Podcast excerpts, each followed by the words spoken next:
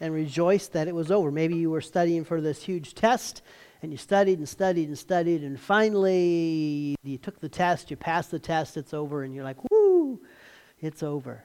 Or maybe not even a test, maybe it was a class. There was like one class, you have to graduate from this class to get out of college, you know, and graduate college. And so you, you got to pass this one class, and, and, and, and finally you make it through this really difficult class, and you pass and you graduate, and you're like, woo, and you're so glad that you got to the end of that class.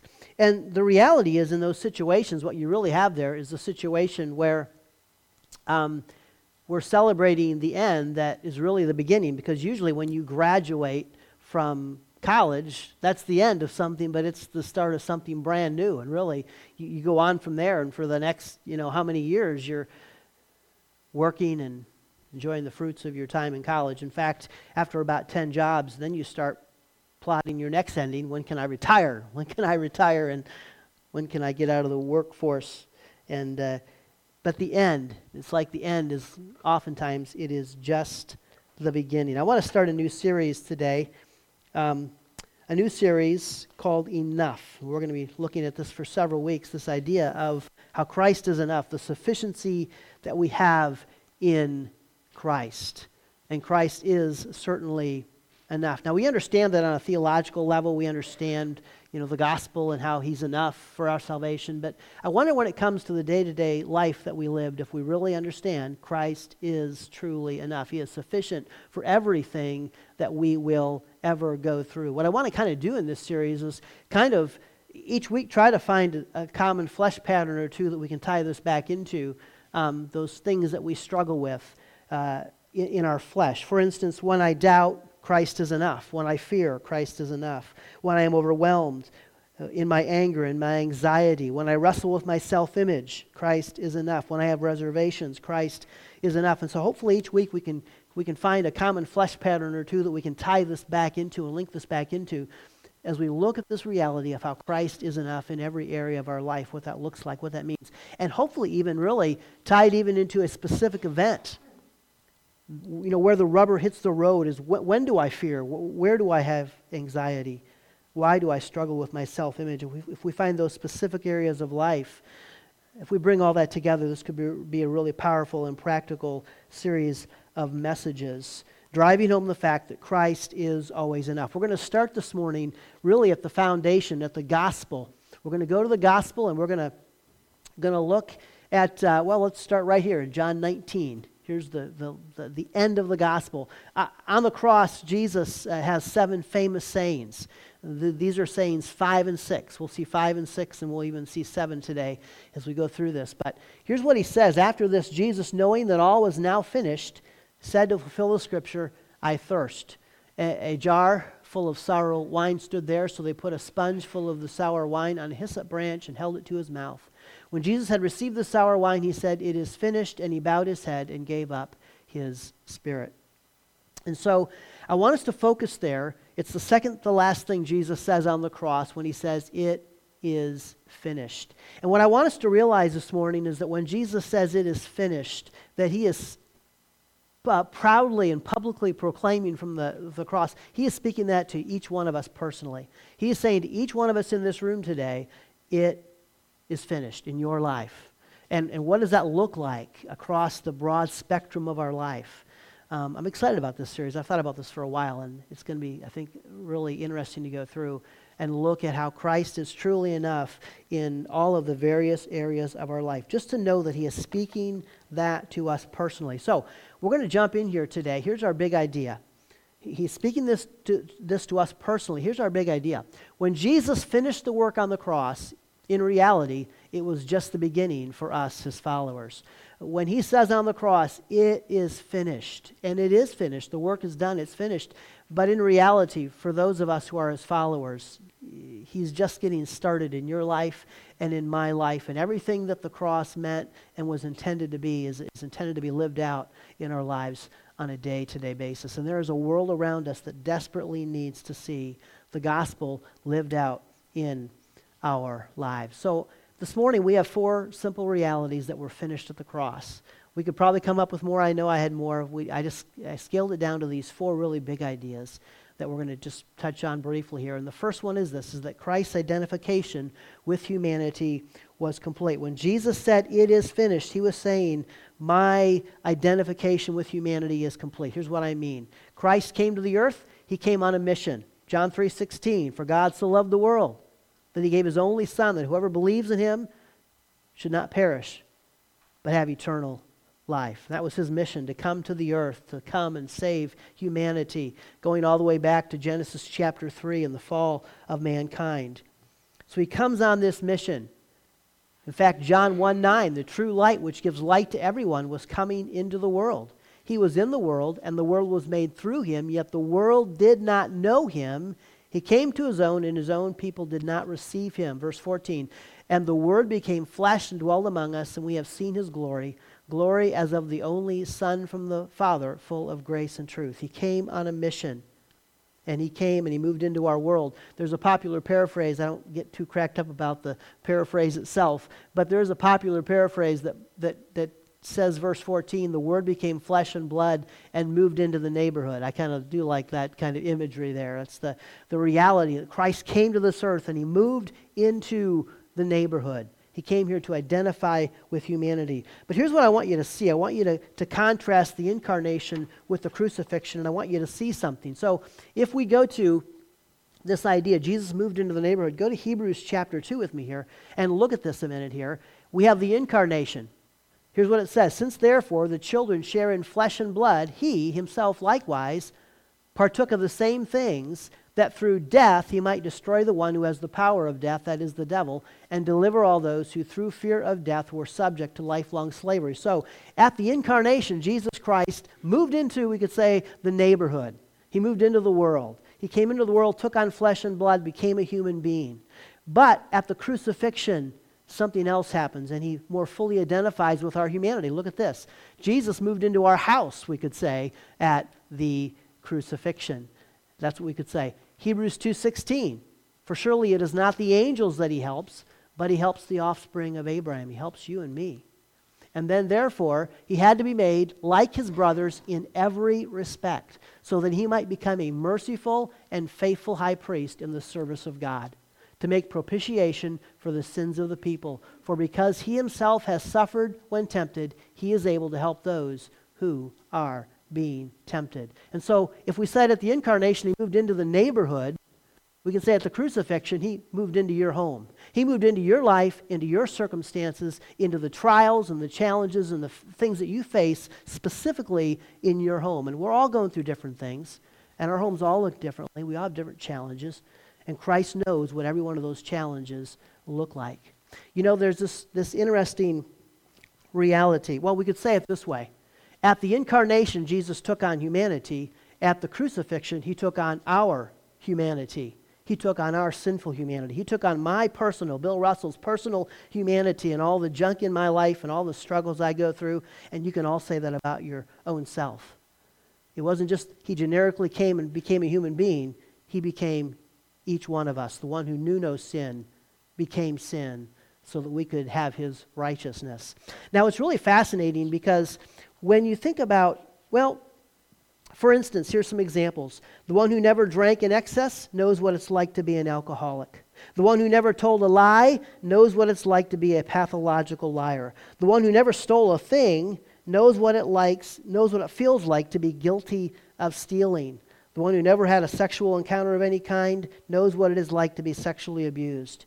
He knows in, in, the, in the Me Too movement era, he knows what it's like to be the abuser and the abused. Think about that. He knows both sides of the coin, he, he knows what it's like um, in that reality. That's why the cross is, has been coined by some a scandal of grace. There's a song that was put out a few years ago called "A Scandal of Grace," and it's taken from Romans 9:33.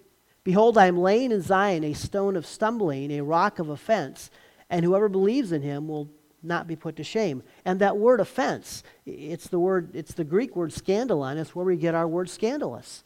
And it's the idea that, that, that really the cross is kind of like a scandal, a scandalous event. And if you follow the ministry and teaching of Jesus throughout the Gospels, There were lots of times Jesus had some scandalous teaching, some scandalous, we should say, relationships. For instance, how about the story of the prodigal son and how that turned out?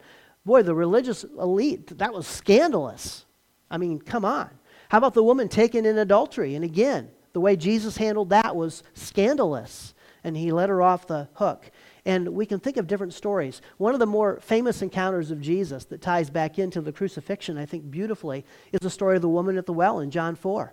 And here comes again, a woman. And, and unfortunately, and I've mentioned this before, we define her by her past, unfortunately. We know her as the woman at the well and the woman who had, you know, all these, uh, these uh, past husbands and she had been divorced numerous times. And that's how we define her, not by what Christ did in her life. But the reality is, there's this woman at the well and I want you to think about this. Listen to this. Jesus said to her, the woman at the well, when he met her, and this is the, scandalous thing I want you to see here everyone who drinks this water will be thirsty again.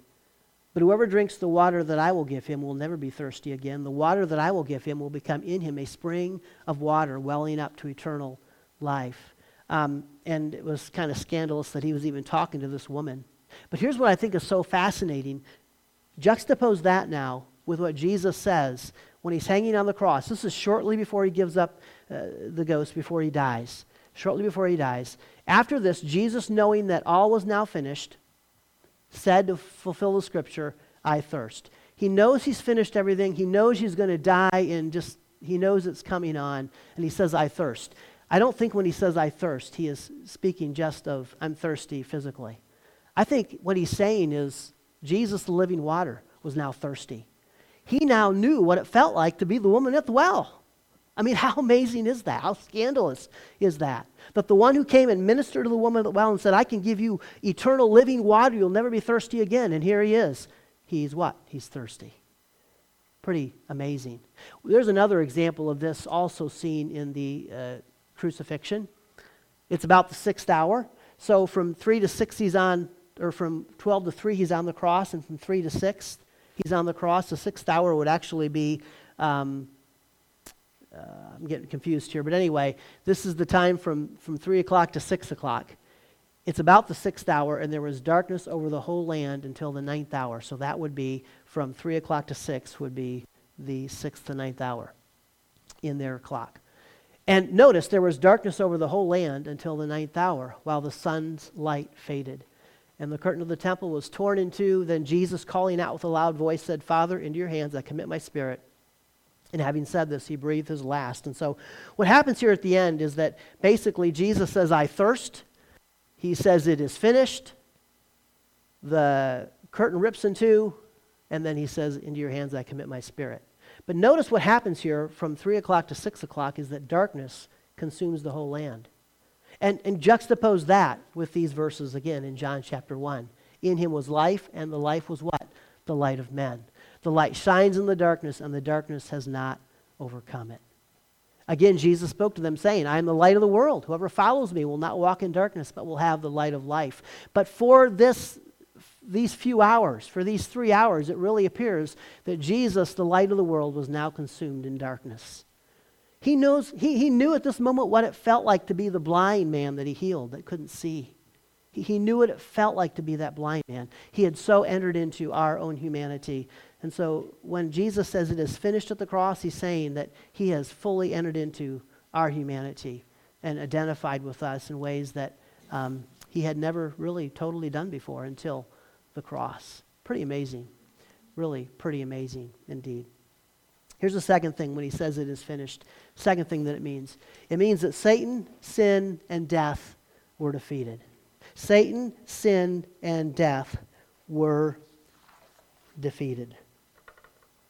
All three of them. And they all kind of are linked in and kind of tied into one another. Now, from the beginning of the scriptures, when you, go, when you think about it, go back to Genesis 3, you'll see all three of these are tied together. Satan, sin, and death. They're all linked as one. Um, Romans uh, 6.23 shows us the eternal relationship between sin and death. For the wages of sin is death, but the free gift of God is eternal life in Christ Jesus our Lord. Sin uh, brings about death. Satan brings sin. Sin brings death. They're, all three are they're just related throughout Scripture, and that goes back to the very beginning of the Bible, Genesis chapter 3, and we see this reality. But let's look at all three of them just individually for a moment here and realize that each one of them were defeated at the cross. See, at the cross, the power of sin, which is realized in my flesh, Paul talks about this a lot, it was defeated. And th- there's an incredible amount of freedom in that reality that I am free today from the power of sin. 1 Peter 2:24. He, Christ himself, bore our sins in his body on the tree. He bore my individual sins. He again knows what it feels like to be me. He identified with me. But but he, he bore uh, our sins in his body on the tree that we might die to sin and live to righteousness by his wounds you have been healed. And the reality is he wants us to die to sin. He has conquered sin. He has defeated the power of sin in my flesh. So I don't have to give in to sin. I don't have to live a life of sin. I don't have to give in to temptation. We, we do. We struggle with our flesh. All of us do. Your pastor does. I'm sure every one of you do. That's just the common reality of life. But the truth is, we don't have to. I mean, we really have the power in Christ to stand up to our flesh and to defeat the power of sin. And uh, we just need to know that. And he died for each person. When you think about it, when he's hanging on the cross, there's a person on each side of him, right? There's two men there. And one of the men actually professes faith in Christ at, the, at that moment. And Christ says, Today you'll be with me in paradise. And the truth is, Jesus died for both of those men, died for both of their sins, paid the price for both of their sins. But the free will up, was up to them. It's our free will to choose the redemption, the forgiveness that Christ offers us. We choose that by faith. We receive his forgiveness. And then, when we receive it, we get, with that, we get the power over sin. We do not have to live under the power uh, of sin anymore and live a defeated life. We just don't. Um, second thing here at the, at the cross, the curse of sin, which is the reality of death, was also conquered. That's why I just, I really don't mind doing funerals, especially when I do funerals for those that are believers. It's just an amazing thing to do a funeral for a believer because it's such a hopeful event. There is so much hope wrapped up in that because the curse of sin, the reality of death, has been conquered. We read this a moment ago back in, back in Hebrews 2 again. Because God's children, human beings, made of flesh and blood, the Son also became flesh and blood. For only as a human being could he die and only by dying could he break the power of the devil, which is what? Who had the power of death. Only in this way could he set free all who have lived their lives as slaves to the fear of dying. In fact, a cool verse in Revelations, he says this Fear not, I am the first and the last and the living one. I died, and behold, I am alive forevermore, and I have the keys of death and Hades. Jesus, our King, has the keys to death and hell. And when he died on the cross, he took them from Satan and said, You no longer even, you don't even have the authority over hell anymore. Think about that. Because hell is kind of like Satan's stomping grounds, right? It's like his kingdom. And even God has the keys to Satan's kingdom. Christ took them when he defeated him at the cross. And that's the third reality here. Think about this. So it's, it's amazing. Every time you're reading a story or studying, you go to the scriptures and you'll read something you've read a thousand times, and you'll always see something new. And so this, this, this week I'm studying, and I came to this passage here. So they took Jesus, and he went out, bearing his own cross to the place called the place of a skull, which is in Aramaic, which is called Golgotha. And it jumped out at me. I thought, what a dark name for this hill, the place of the skull. And uh, I thought, well, maybe it's because it's close to Halloween. I don't think that's why. Maybe that's why. But it jumped out at me. It's like, why was Christ crucified on the place of a skull, which is called Gol- Golgotha? And um, anybody know why? Because I, I just did a little study on that and came up with one interesting thought. Here's what I think is kind of interesting. So at the cross, the threat of Satan and Satan himself was crushed. And there is this really amazing prophecy that God gives back in Genesis chapter 3, verse 15. Back after man commits the first sin there, and uh, God comes in with his first promise, makes his first promise to Adam and Eve and to all of humanity. He says this I will put enmity between you and the woman. He says this to Satan. And between your offspring and her offspring, he shall bruise your head, and you shall bruise his heel. Uh, that word bruise is the same uh, same Greek word for both. But the word bruise can mean anything from bruise to strike at to crush. And what it means in one sense is that he will crush the head of Satan and he will basically bruise the heel of Christ. And that's what happened at the cross. At the cross, Satan had a little strike against the heel of, of Christ and he put a few scars on him. But what did Jesus do at the cross? He crushed what? The head of Satan. At where? At the skull, at Golgotha. How cool is that? That on, that on the skull, that's where Christ was crucified, where he crushed the head of Satan and defeated him for all times. Uh, there is, it's just amazing. You know, you, and I've read that a thousand times and never drew the correlation between the true, uh, between the two. How amazing. The reality is sin, Satan, hell, all defeated at the cross. That is the reality that we need to be aware of. That's what took place at the cross. Ran across this interesting story. The story has a, a semi biblical tone. A man and woman together in a garden come across a serpent the serpent awakens them to their own mortality and their lives are changed forever.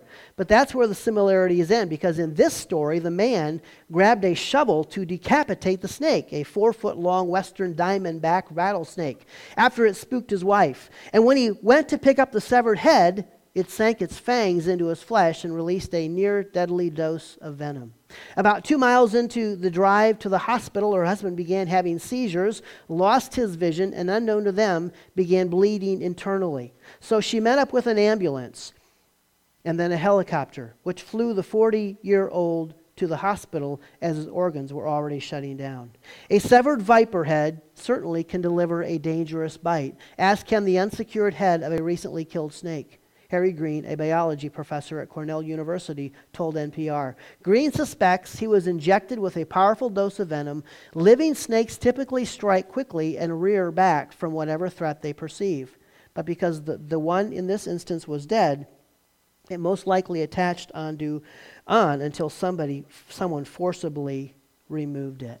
And so here the man kills the snake and the snake tries to kill him back. The reality is is that Satan has been defeated, sin has been defeated, but they have not been vanquished. They still are free to roam. They, for some reason, God has let them have some freedom to roam yet, and Satan still strikes out at us. Satan or sin, uh, you know, attacks us through the flesh, and um, that's the reality. But they have been defeated, and if we put our faith and trust in Christ, we know we have achieved the victory over them through Christ. Four realities that happened at the cross. Here's the third reality the work was complete. The work was complete. When Jesus said it is finished, Jesus was saying that the work was done. What work? The work of our salvation. Our salvation was done, our justification, our redemption, our reconciliation, our regeneration, our sanctification. Really, Christ does all the work. And then it's up to us to go and to live out that reality in our life, to work out our salvation, to live out the gospel. The moment the work was done, it's kind of cool. You can actually go to the scriptures and say, This was exactly the moment the work was done. Uh, when was the work done? Well, here it is in Luke 23. It was now about the sixth hour, again, and there was darkness over the whole land. We read this a minute, minute ago, until the ninth hour, while the sun's light faded. And the curtain of the temple was torn in two. Then Jesus, calling out with a loud voice, said, Father, into your hands I commit my spirit. And having said this, he breathed his last. And so here he is hanging on the cross, and um, it's darkness. He's been on there for three hours. Those three hours, I believe, represent when he took on spiritual death, when he spiritually bore our sins in his body on that cross for three hours when he, when he identified with the woman at the well, when he identified with all those blind people, with everybody from the Me Too movement, you name it, he knew what every ugly sin mankind could ever face was like, and he bore them in his body on the tree. And at the end of those three hours, he says, I thirst. He says, It is finished, and the, and the thing rips in two, or vice versa, it rips in two, and he says, It is finished. And then he says, Into your hands I commit my spirit. And um, when was the work done? The minute that that, that thing ripped in two.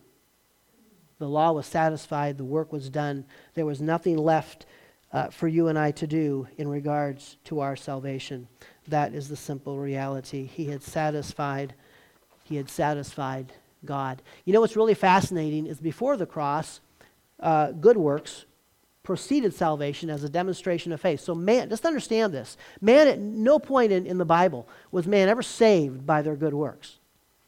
But in the Old Testament, what happened was, is that if you had faith, you demonstrated that faith by doing good works. And so we could literally say that in the Old Testament and in the Gospels, before the cross, that you did good works and they preceded your salvation and they demonstrated you had faith. Because no amount, no amount of good works would ever earn you your salvation, would ever make you worthy of heaven. No amount of good works.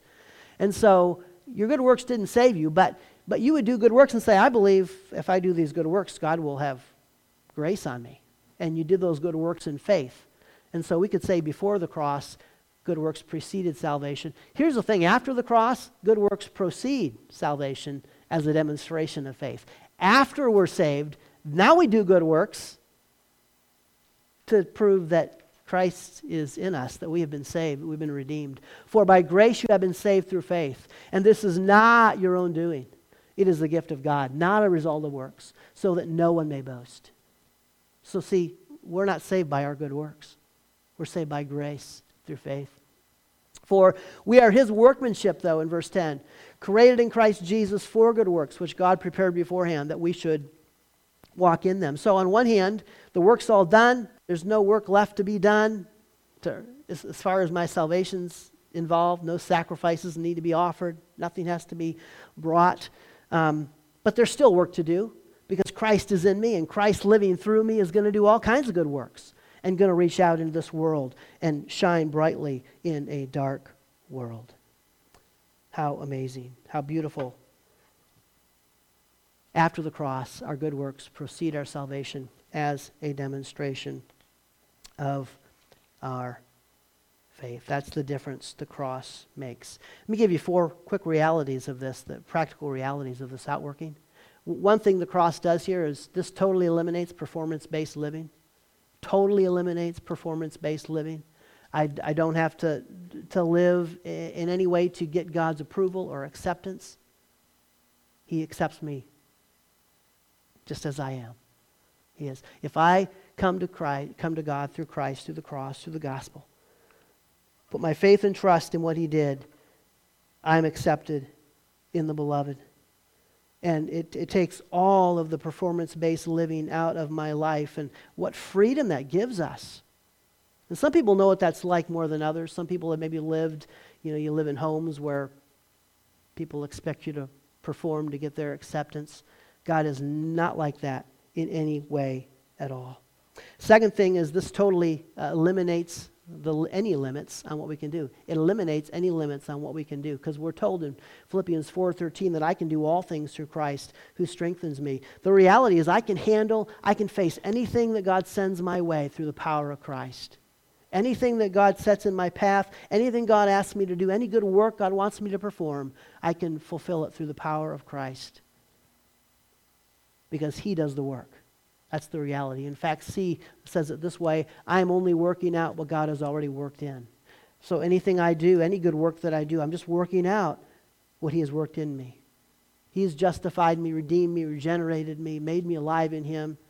He has sanctified me and set me apart. He's made me pure and perfect and beautiful and holy and lovely. And it's just my job to find that and live that out and not live out of the ugliness and the corruption of my flesh. I'm only working out what God has already worked in. And finally, that means everything I do can be done for God's glory. Everything I do, if everything I do, if I'm just working out everything God has worked in me, everything I do, God gets the glory. Bill Russell doesn't get the glory, God gets the glory.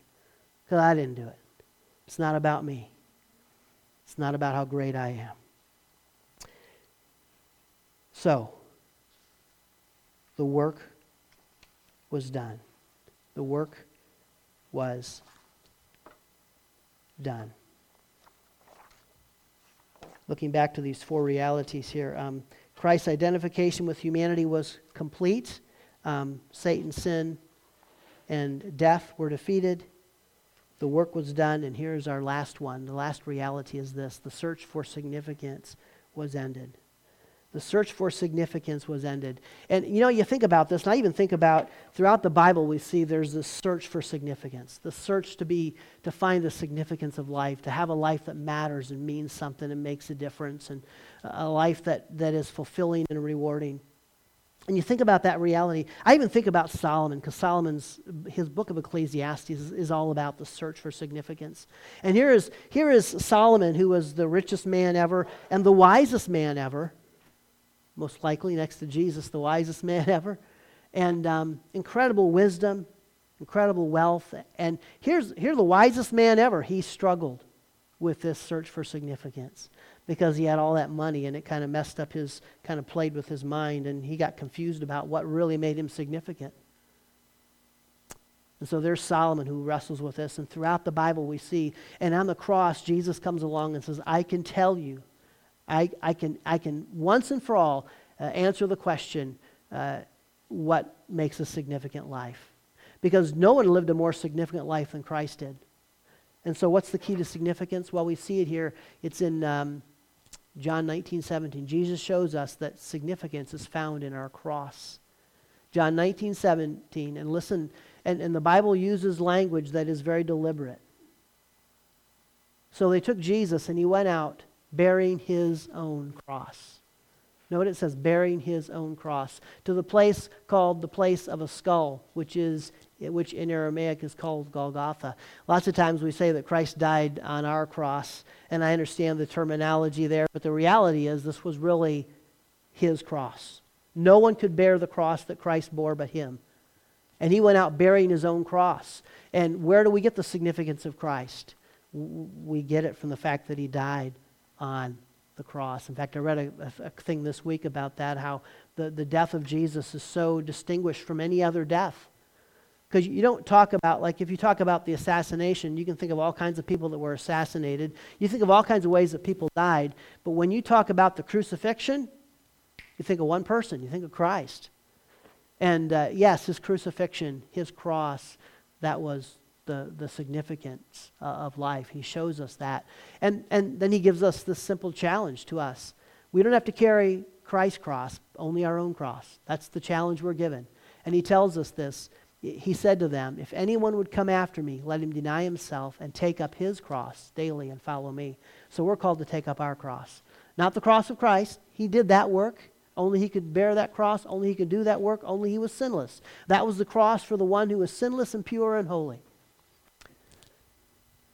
if I allow myself to be crucified with him on his cross, I am then pure and sinless and holy. And then I can take up my own cross. And what happens when I take up my own cross? I can find a life of significance. I, I can find a life that makes a difference. I can find the life that satisfies in a way that so many other lives don't. I found this uh, interesting little couple quotes here. Does wealth, fame, and success fill the emptiness in the human heart? Two contemporary celebrities who seem to have everything have shared a similar truth. First, uh, Thom Yorke, frontman of the band Radiohead, said, I thought when I got to where I wanted to be, everything would be different. I'd be somewhere else. I, I thought it'd be all white, fluffy clouds, and then I got there and I'm still here. When the interviewer asked, Why in the end have you done what you've done? Yorke replied, It's filling the hole. That's all anyone does. What happens to the hole? The interviewer said. After a long pause, Yorke said, It's still there. More recently, when NBA superstar Kevin Durant was asked about his spike in technical fouls and ejections, Durant said, It's just my emotions and passion for the game. After winning that championship, I learned that much hadn't changed. I thought it would fill a certain void. It didn't. See, there's something that's missing in everyone's life. It's, it's your cross. It's finding your cross. It's taking up your cross and following Christ.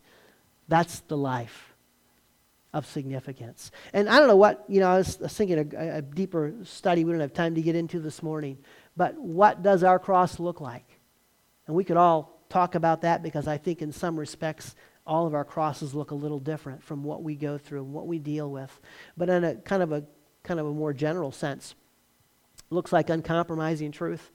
It's when I stand for truth in a world that says there is no truth. The world tries to say there's no truth today, and, and uh, yeah, there's truth. You know why the world wants to downplay truth and say, you know, there's no, you know, everybody's truth is their own and there's no, you know, absolute truth. You know why? It's because Jesus Christ is what? The way, the truth, and the life. If you undermine the truth, you undermine, undermine Christ, and that's, that's the heart of it all. Just undermine Christ. He's the threat. It, what's so amazing is he's, he's the key to what? To a life of significance. And he's the very thing that everybody wants to constantly undermine. So our cross looks like uncompromising truth. It looks like radical grace. It just looks like that the scandal of grace, the, the life that Jesus lived that was so scandalous. And I have to ask myself, what have I ever done that when it comes to grace has been scandalous? That they would say, look what Pastor Bill did. Yeah, I mean, we live pretty safe. Uh, we live pretty protected life. We protect our image, and we. And I understand there's a point there where you, have to. There's a fine line there. But how radical is our grace and reaching out to a lost world, and then finally abundant life, which is taking up our cross. It's the Christ life. Um, that's what our cross looks like in a general sense. We can all answer that in a more personal sense. But we're going to celebrate communion, and I'm going to ask. Uh, uh, the men to come down.